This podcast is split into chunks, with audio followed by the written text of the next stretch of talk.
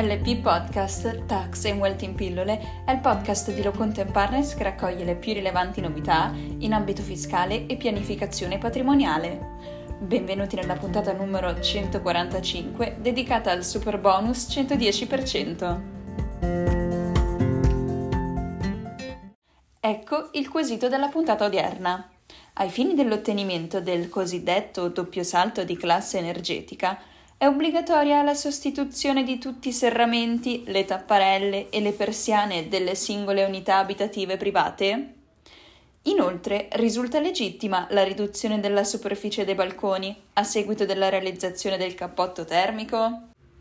Al riguardo, il Tribunale di Roma, mediante la sentenza del 16 dicembre 2020 numero 17997, ha statuito che deve essere dichiarata nulla, per lesione del diritto di proprietà dei condomini, la delibera assembleare che approva la realizzazione di un cappotto termico condominiale che determina una riduzione della superficie utile dei balconi e dei terrazzi di alcuni proprietari. In via preliminare occorre precisare che, ai fini dell'applicazione della disciplina in materia di superbonus, la sostituzione degli infissi costituisce un intervento trainato, in quanto tale agevolabile esclusivamente qualora realizzato congiuntamente ad un intervento trainante.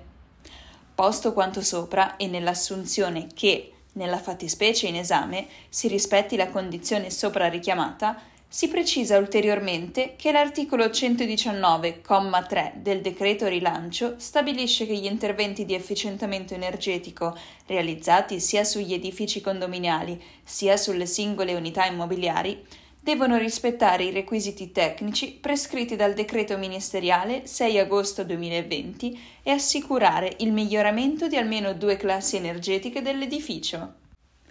Come evidenziato dalle risposte fornite da parte del governo alle varie FAC in tema di superbonus, la verifica del cosiddetto doppio salto di classe energetica va effettuata considerando l'edificio nella sua interezza e prendendo in considerazione la totalità degli interventi realizzati, vale a dire sia gli interventi trainanti che gli interventi trainati. Pertanto, nel caso di intervento trainante a livello condominiale ed intervento trainato realizzato sulla singola unità immobiliare privata, ai fini dell'aspettanza dell'agevolazione da superbonus è sufficiente che il miglioramento delle due classi energetiche sia raggiunto dal condominio nella sua interezza. Soffermando l'attenzione sulla seconda parte del quesito posto dal lettore, si evidenzia che il diritto di proprietà esclusiva del singolo sulla propria unità immobiliare non può essere soggetto a limitazione da parte di una delibera assembleare condominiale, salvo che vi sia il consenso dell'interessato. Tuttavia, si riportano le seguenti precisazioni. Rispetto agli interventi effettuati dai condomini, le agevolazioni da superbonus spettano a fronte di interventi finalizzati alla riqualificazione energetica degli edifici, tra i quali rientrano anche gli interventi effettuati su parti comuni di edifici residenziali in condominio, come ad esempio il cappotto termico.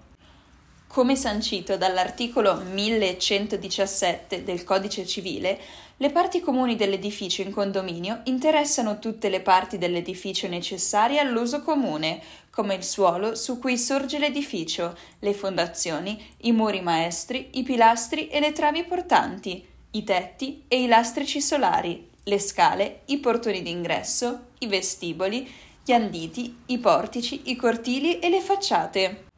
Ora, a seconda della tipologia di balcone, lo stesso può essere qualificato come parte comune o di proprietà esclusiva del condomino. Infatti, da un punto di vista prettamente civilistico, a seconda delle caratteristiche strutturali, la normativa di settore comprende il balcone tra le parti comuni o riconosce la proprietà esclusiva del singolo condomino.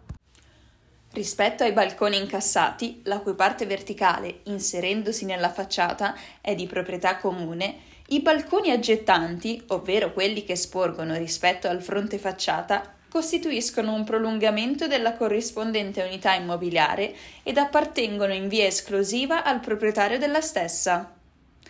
L'assemblea condominiale non può obbligare i proprietari delle singole unità immobiliari ad accettare interventi che comportano un'evidente limitazione dello spazio a disposizione dei balconi.